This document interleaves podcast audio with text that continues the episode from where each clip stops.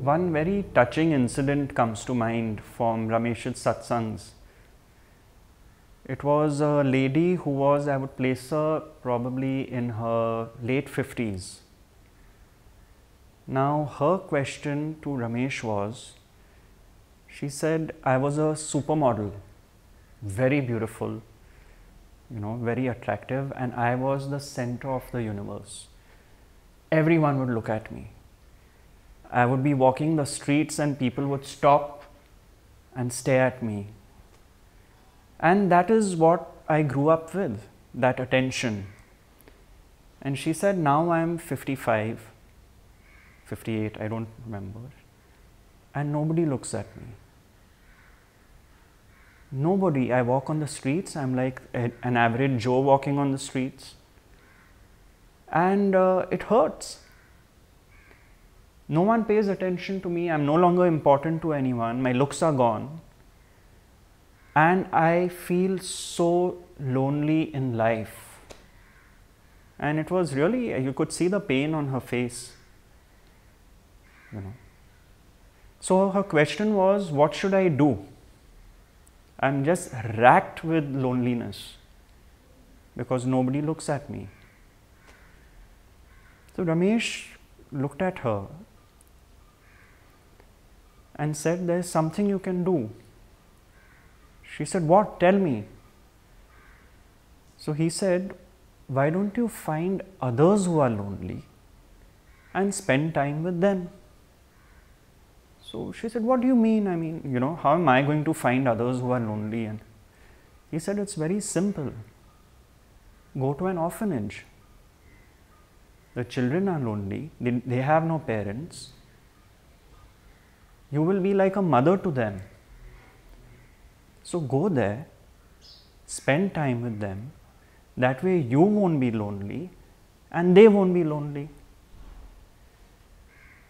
And there was complete silence in the satsang because I think a lot of us had tears in our eyes also because he presented such a simple solution to the dilemma. That moved us tremendously.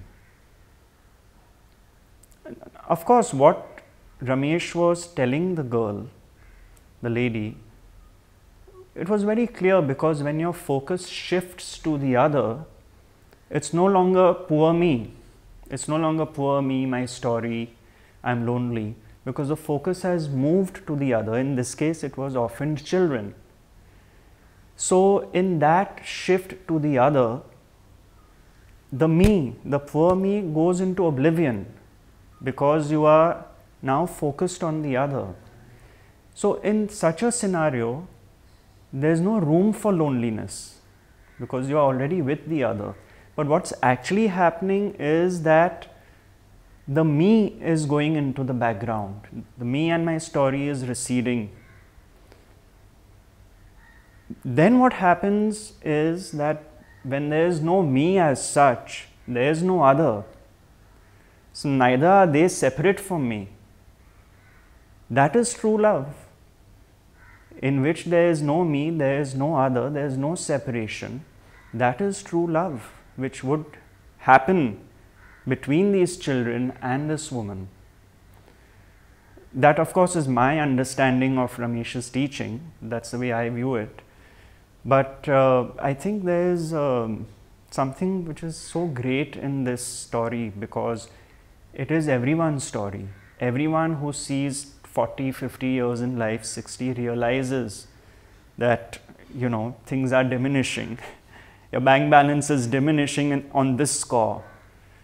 And here was someone in terms of Ramesh who presented a very simple answer.